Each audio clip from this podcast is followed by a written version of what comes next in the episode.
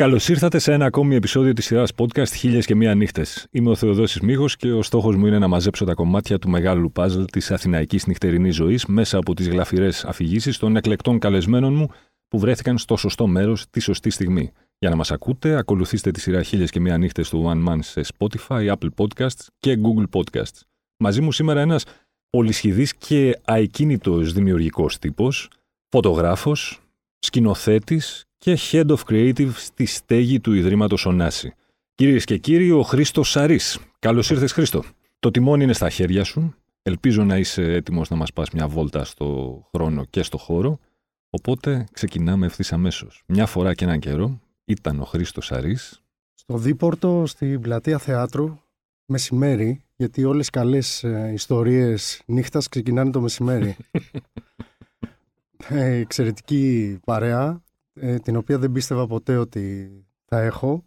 Βρίσκομαι και τρώμε τηγανητά ψάρια με τον Paul Auster και την Αφροδίτη Παναγιωτάκου. Όπα. Ναι, ε, ήταν, ε, ο Paul Auster ήταν, είναι και θα είναι ο άνθρωπος που με σώζει στις πιο δύσκολες καταστάσεις. Γυρνώ στα βιβλία του πάντα όταν τα πράγματα πάνε στραβά. Και όταν έμαθα ότι θα έρθει στην Αθήνα για να μιλήσει στη στέγη, ζήτησα μια χάρη να τον γνωρίσω και να τον φωτογραφίσω και βρέθηκα να τρώμε, βρεθήκαμε να τρώμε μετά από μια μεγάλη βόλτα στην Αθήνα στο Δίπορτο.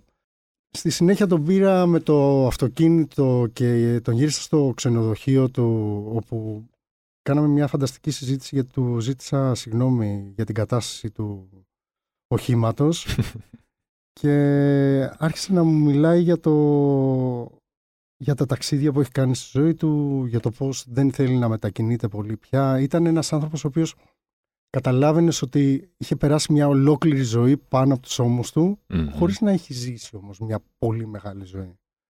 Μου είπε μια φανταστική ιστορία για ε, εκείνο το, τη, τη μυθική εποχή που είχε μπαρκάρει στα καράβια λόγω του Χέρμαν Μελβίλ.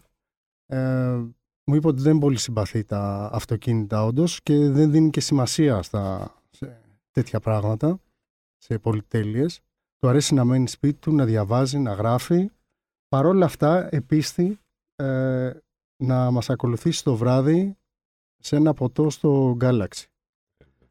Που αλλού. Που αλλού θα μπορούσε να γίνει αυτή η επόμενη συνάντηση. Εγώ φυσικά τον περίμενα κάτω από το ξενοδοχείο ότι δεν έφυγα να γυρίσω στο σπίτι στο ενδιάμεσο. Και συνεχίσαμε και βρεθήκαμε στο πίσω-πίσω τραπέζι στο Galaxy σε μια ατελείωτη συζήτηση για τη ζωή, για το παρελθόν, για το παρόν. Του είπα ότι φυσικά είχα διαβάσει όλα τα βιβλία. Ένα από τα αγαπημένα μου, μάλλον το αγαπημένο μου ήταν το, η μουσική του Πεπρωμένου. Ε, μου είχε κάνει πολύ μεγάλη εντύπωση η ιστορία με, τη, με τα χαρτιά γιατί μου είχε θυμίσει πάρα πολύ τις νύχτες που μαζευόταν κόσμος στο σπίτι των γονιών μου και ξύπναγα εγώ την Κυριακή το πρωί, ξημερώματα και άνοιγα την πόρτα του σαλονιού και ήταν καπνός μέχρι μπορώ να σου πω δηλαδή, πόσος καπνός δηλαδή τόσο impolitically incorrect ας πούμε, ναι. ε, παιδί τώρα ξέρω εγώ 10 χρονών να μπαίνει μέσα στο σαλόν και να είναι ε, καπνιστήριο. Ε, θυμά, θυμήθηκα τους ανθρώπους, τους καλλιτέχνες που έμπαιναν στο σπίτι. Θυμάμαι βράδια τους γονείς μου να παίζουν ε, ξέρω εγώ, πόκα με το Μητροπάνο και άλλους ah. διάφορους. Και τέλος πάντων συνεχίστηκε αυτή η κουβέντα στο Galaxy. Μπορεί να υπάρχει και κάποια φωτογραφία εκεί στο Wall of Fame πίσω από την μπάρα. Ο, ο Πολ ήταν και θα είναι ένας από τους ανθρώπους τους καλλιτέχνες που με επηρέασαν περισσότερο σε ολόκληρη μου την ύπαρξη, θα ελεγα Και ευτυχώς ήταν και η Αφροδίτη μαζί, η κυρία Παναγιωτάκου, όπου έσωζε την κατάσταση πολλές φορές που η δική μου, τέλος πάντων, το, αμηχανία λόγω του ότι ήμουν με το είδωλό μου, έφερνε κάποια αμήχανη σιωπή. Είχε τον αέρα του, έστω και ξέρεις, ασυνείδητας με τον αέρα του ιερού τέρατος ο Πολώστερα. Πρώτα απ' όλα ο, είναι, δεν ξέρω πώς να το πω, πώς να το περιγράψω, είναι κάτι σαν, είναι, είναι μεγαλύτερος από τη ζωή, αυτό που λένε οι, οι Άγγλοι bigger than life, είναι, είναι, είναι πραγματικά μεγαλύτερος από τη ζωή. Τον έβλεπες στριμωγμένος σε αυτό το μικρό μαγαζί και νόμιζες ότι, ξέρεις, ότι θα εκραγεί. Παρόλο που είναι πάρα πολύ ήρεμος, πάρα πολύ... Ξέρεις, μιλάει σιγά, έχει αυτή τη φανταστική φωνή, ο τόνος του είναι... Αλλά πίνει. Πίνει, ε; Ναι, ναι, μια χαρά πίνει. Άρα μια τι χαρά είναι. πίνει, ε, συγγνώμη. Α, ε, κανονικά δεν ήθελε να πιει. Δεν ήθελε να βγει και τα λοιπά, αλλά όπως καταλαβαίνεις ε, μας πήρε σχεδόν το ξημέρωμα. Ε, τώρα αν πας στο Galaxy είναι δυνατόν να, να μην το τιμήσεις δεόντως. Καταπληκτικό λοιπόν. Βόλτα με τον Paul Oster στην, ε, στην Αθήνα. Του είχε αρέσει η Αθήνα, Paul Oster. Ναι, ήταν. Σου ξαναλέω, 14, δηλαδή βαθιά κρίση. Έτσι. Μμμ. Ήμασταν ε, βαθιά στην κρίση. Είχαμε μια συνήθεια τότε ε, ανθρώπους που έρχονται από το εξωτερικό που ήθελαν να, να, να δουν ορισμένα πράγματα, να τους παίρνουμε και να τους κάνουμε μια βόλτα για να καταλάβουν τι ακριβώς συμβαίνει σε αυτή την πόλη. Ε, ήταν, αν αναλογιστούμε την εποχή πριν το Airbnb, πριν την, ε, το κέντρο χω- γεμάτο τουρίστες, ε, πριν την Ερμού να μην μπορείς να περπατήσεις γιατί νομίζεις ότι είσαι, ξέρω εγώ, ε, στη Νέα Υόρκη. ε, μιλάμε για μια πόλη πριν από πολύ λίγα χρόνια, τελείως διαφορετική, πολύ εντυπωσιακή για έναν άνθρωπο ο οποίος έρχεται, έχει ακούσει τόσα πολλά, βομβαρδίζεται από τα μέσα για μια κρίση, μια κατάσταση. Ή, ήταν, ε, εντυπωσιάστηκε. Ήταν Ναι. εντυπωσιακό. Όπως, όπως και πολλοί από τους άνθρωπους που κάναμε τότε βόλτες.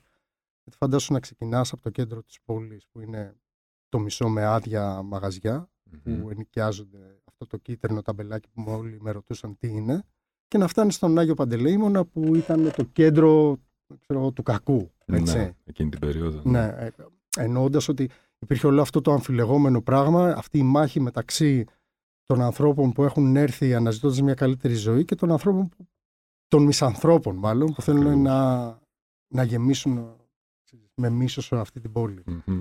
Αυτή την δεκαετία της κρίσης, μιας και πήγαμε εκεί, εσύ ως, ε, ως φωτογράφος, στην, ε, στη, πιστεύεις ότι η ιστορία θα την, ε, πώς να το πω, θα την... ε, θα καταγραφεί στην ιστορία με έναν δημιουργικό, σωστό τρόπο; Κοίταξε, εγώ σαν φωτογράφος πρώτα απ' όλα έχω να πω ότι ανακάλυψα γύρω μου ε, καλλιτέχνες φωτογράφους οι οποίοι έκαναν ε, φανταστική δουλειά. Δηλαδή Μμμ. ξαφνικά ξεπετάχτηκε μία σκηνή ανθρώπων που είχαν τεράστιο πάθος, είχαν επίσης την τύχη να βρίσκονται στη σωστή λάθος πόλη τη σωστή στιγμή.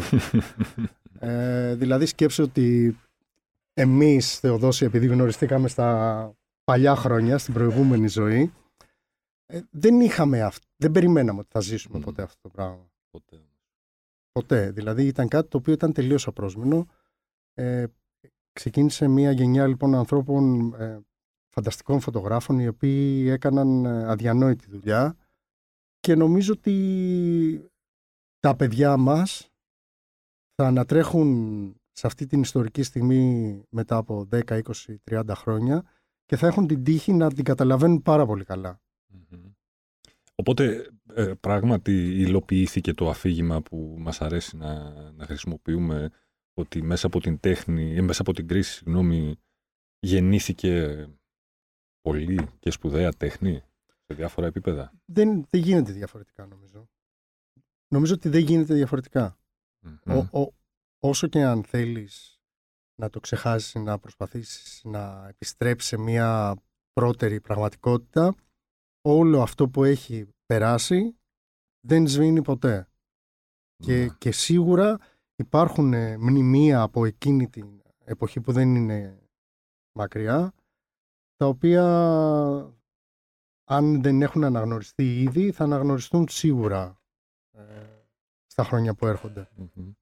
Μέσα από, τον, ε, μέσα από την οπτική του φωτογράφου και του σκηνοθέτη, η Αθήνα, κατά τη γνώμη σου, έχει κινηματογραφικό ζουμί.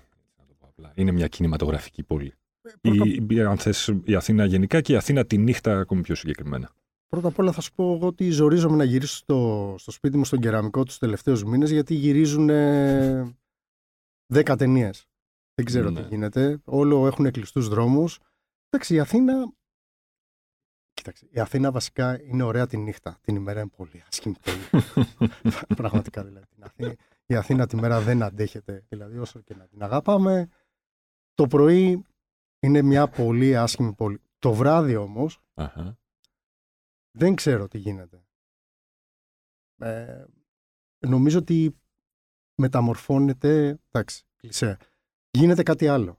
Ή έχουμε ζήσει εμείς τόσο πολύ την Αθήνα τη νύχτα που την βλέπουμε διαφορετικά. Γιατί πολλές φορές ανακαλούμε τις μνήμες μας, περπατάμε σε ένα δρόμο και λέμε «Α, εδώ υπήρχε αυτό το μπαρ ή αυτό το κλαμπ ή αυτό το μαγαζί». Ε, ανακαλούμε τις μνήμες μας πολλές φορές και βλέπουμε τα πράγματα πολύ πιο όμορφα από ό,τι ίσως είναι. Ναι.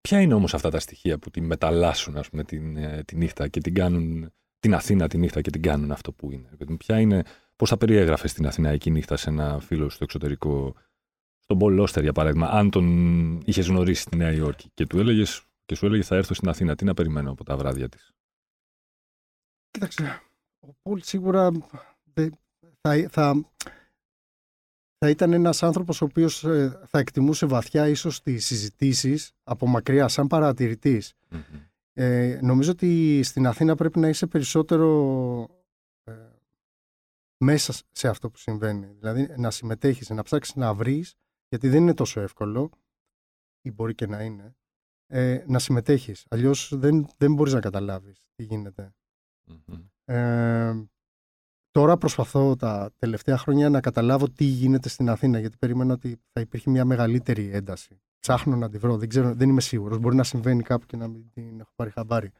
Αλλά υπήρξαν εποχές που πραγματικά αυτή η πόλη. Δηλαδή, εντάξει, δεν κοιμόταν. Ε, δεν κοιμόταν, όχι μόνο δεν κοιμόταν. Έκανε και άλλα σε όταν πολλά. Ε, ήταν. Ε, είχε μια. Ε, είχε πολύ μεγάλη αίσθηση του απροσδόκητου. Δηλαδή δεν ήξερες τι θα σου. Έβγαινε το βράδυ, έβγαινε το μεσημέρι και λες: Θα πάω να φάω το ξέρω εγώ, στην αγορά και την άλλη μέρα το πρωί έλεγες Ευτυχώς που έχω τα γυαλιά μαζί μου. Σωστό. Δηλαδή ξεκινούσες από ένα μπαρ για ένα απογευματινό ποτό και βρισκόσουν ε, ξέρω εγώ, ε, στη rebound ξημερώματα να φοράς τα γυαλιά.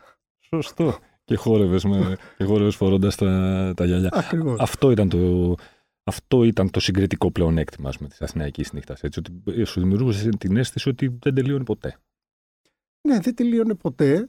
Ε, ε, Επίσης, επειδή βασικά είμαστε και μικρή πόλη, δεν είμαστε τόσο μεγάλοι, mm-hmm. κάπου θα έβρισκες να κολλήσεις. Ναι.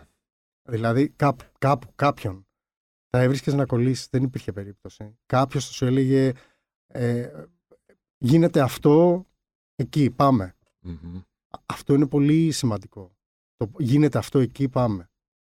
Ήταν ένα πολύ μεγάλο κομμάτι, καλά στα 90s, σίγουρα που τα ζήσαμε, εγώ τουλάχιστον τα ζήσα εξαιρετικά πολύ, αλλά και στα Zeros, γυρνώντας ε, ε, από το Παρίσι και πριν φύγω ε, για, για να ζήσω έξω, υπήρχε αυτή η αίσθηση ότι θα βγεις και θα συμβαίνει κάτι το οποίο μπορεί να μην το ξέρεις εκείνη την ώρα, αλλά θα, σου, θα σου τύχει. Δεν υπάρχει περίπτωση.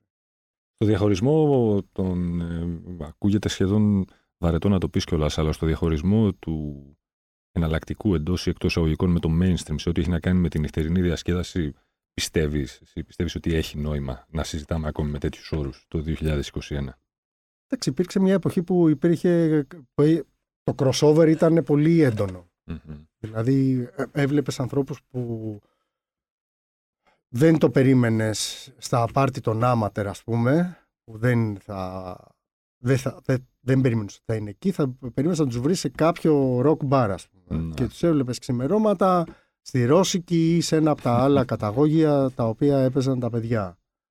Και αντίστροφα νομίζω υπήρχαν ορισμένα μαγαζιά ε, πολύ πολύ κλασικά εναλλακτικού ήχου, όπως και να το πούμε, rock, whatever. Ας πούμε, στη Rebound ξαφνικά έβλεπες ανθρώπους τους οποίους δεν περίμενες να τους δεις εκεί. Mm. Υπήρξε ένα crossover ε, πολύ έντονο. Δεν νομίζω, δεν, ξέρω πώς είναι τώρα όμως. Τώρα έχει πληγεί και λίγο η φάση εκ των πραγμάτων λόγω πανδημίας. Σωστά. Τι είναι αυτό που σου έχει λείψει περισσότερο αυτή, αυτόν τον 1,5, πόσο είμαστε, σχεδόν δύο κοντεύουμε πια χρόνια ε, μέσα σε αυτή την ε, περιδίνηση, ας πούμε. Τι σου έχει λείψει από τη νύχτα; Ε, μου έχει λείψει να πω δεν αντέχω άλλο, πρέπει να φύγω. δεν αντέχω άλλο. Πρέπει να γυρίσω στο σπίτι μου. ναι, πρέπει να γυρίσω στο σπίτι μου. Δεν αντέχω Ε, έχω πιει πολύ, έχω καπνίσει πολύ, έχω υδρώσει, σπρώχνουν. Δεν γίνεται να έρχεται κι άλλος κόσμος και να είναι ξέρω, 6 ώρα το πρωί. Πρέπει να φύγω, πρέπει να φύγω. Αυτό μου σπίτι μου να ηρεμήσω. Φαντάζομαι θα σου έχουν λείψει πολύ και συναυλίες όμως. Εντάξει, αυτό δεν το συζητάω.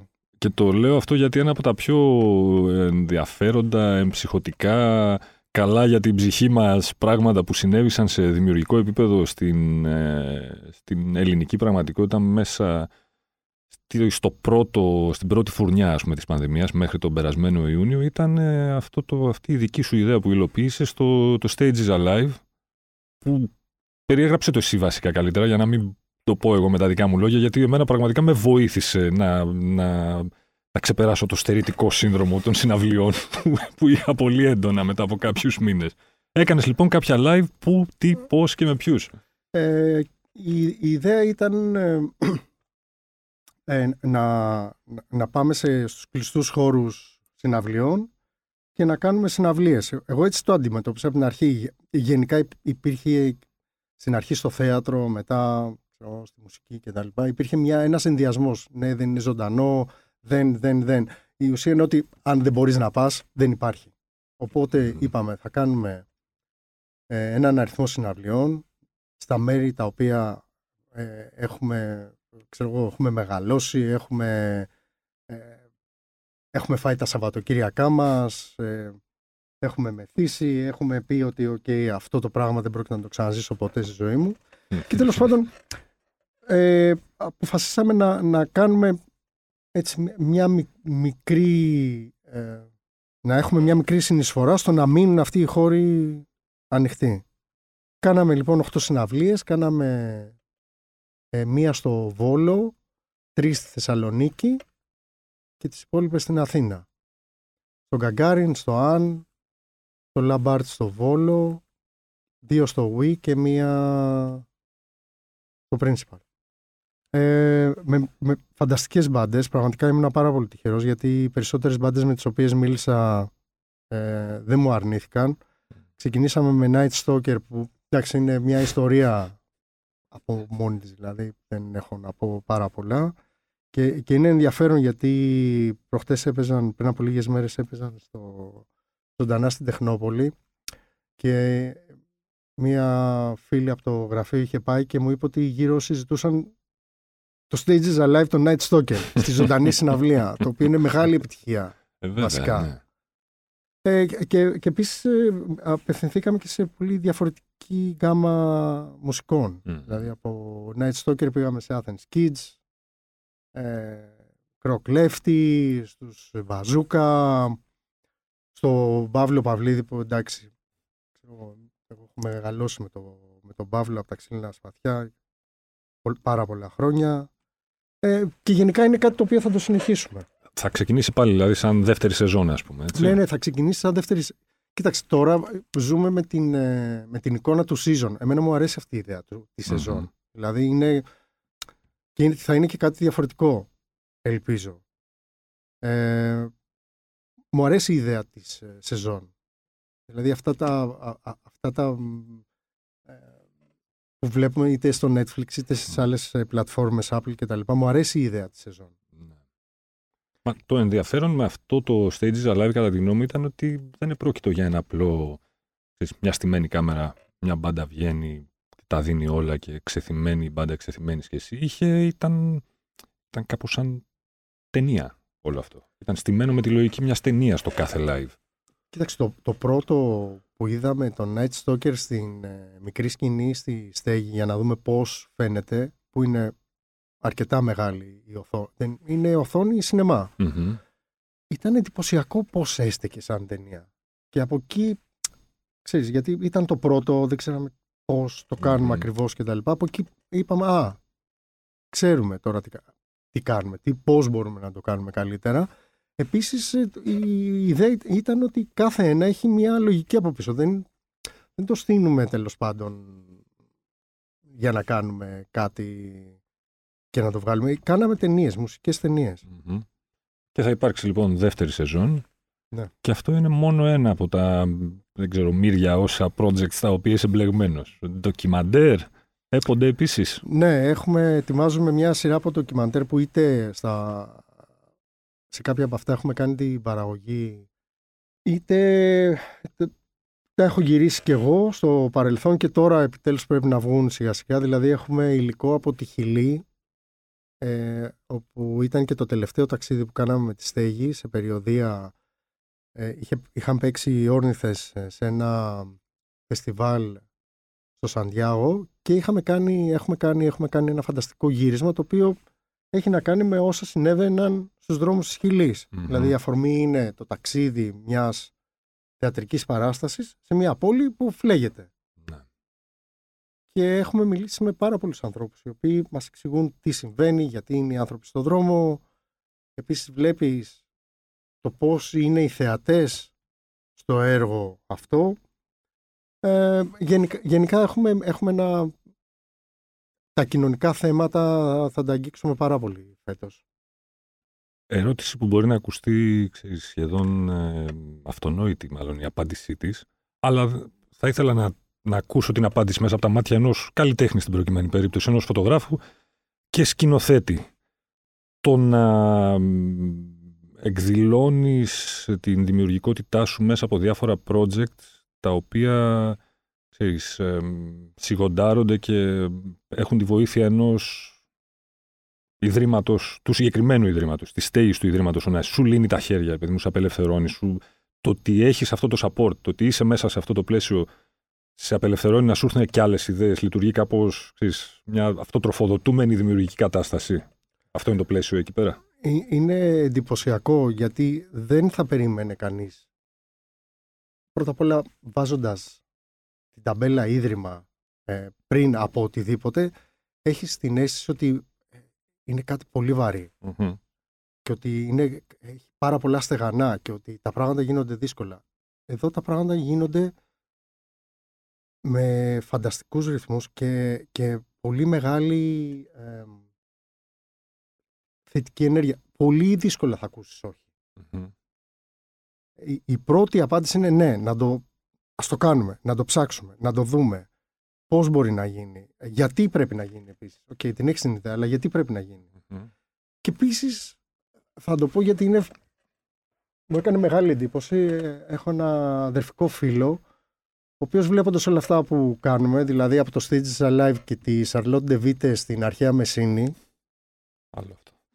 Μέχρι ε, ξέρω εγώ, τη συζήτηση για, τα, για την ε, αφρο, ε, αφροελληνική κοινότητα ε, με τότε που είχε συμβεί το ε, συμβάν στην Αμερική με το, το George Floyd, με το George Floyd που ήταν, είναι η πιο πετυχημένη μας ε, συζήτηση. Εντυπωσιακό. Ε, ποιος ποιος ε, τα κάνει όλα αυτά στη Λέω, έχουμε ιδέες, ε, αυτά, τα συζητάμε. Ναι, ναι, μου λέει, Ποιος λέει το ναι στις ιδέες; και λέω, ναι, το λέει η κυρία Παναγιωτάκου. Γιατί έχουμε έναν άνθρωπο ο οποίος δεν θα σου πει, θα πολύ δύσκολο θα σου πει όχι. Θα σου πει, ας το, ας το ψάξουμε, ας το δούμε. Ε, είναι, είναι πάρα πολύ σημαντικό να έχεις ανθρώπους οι οποίοι δεν σου λένε Και σε εμπιστεύονται και σου, αφήνουν το πεδίο για να σκαρφιστείς και άλλες ωραίες ιδέες. Εντάξει, κοίταξε τώρα η, οι άνθρωποι που δουλεύουμε ξα, ξαφνικά σε αυτό το κτίριο με τα μπαμπού που λέμε που είναι τα γραφεία πίσω από, τη, το κτίριο της στέγης είναι μια πολύ συμπαγής ομάδα. Είναι, είναι εντυπωσιακό πως όλοι οι άνθρωποι από την κορυφή του Τετάρτου μέχρι το, το ισόγειο ε, δουλεύουν τόσο εύκολα μαζί και τόσο πολύ δηλαδή ειδικά στην περίοδο της καραντίνας ε, πάρα πολύ δουλειά. Όλοι πάρα πολύ δουλειά. Ε, ήταν, ήταν εντυπωσιακό πώς ε, αυτή η ομάδα λειτουργήσε τόσο καλά. Μπράβο. Έλα, θα το κλείσουμε όμως με ένα live. Αν με ένα... Περάσει το μικρόφωνο. Αν με ένα τέτοιο, λοιπόν, μπορούσε αύριο να, να εξαφανιστεί η πανδημία, να μην μας απασχολεί καν, να μην παίζει κανένα ρόλο, να είναι άγνωστη έννοια. Και μπορούσες να επιλέξεις ένα live για το ερχόμενο Σάββατο. Ποιας μπάντας θα ήταν και πού. Στην Αθήνα πάντα, έτσι. Ναι, κοίταξε.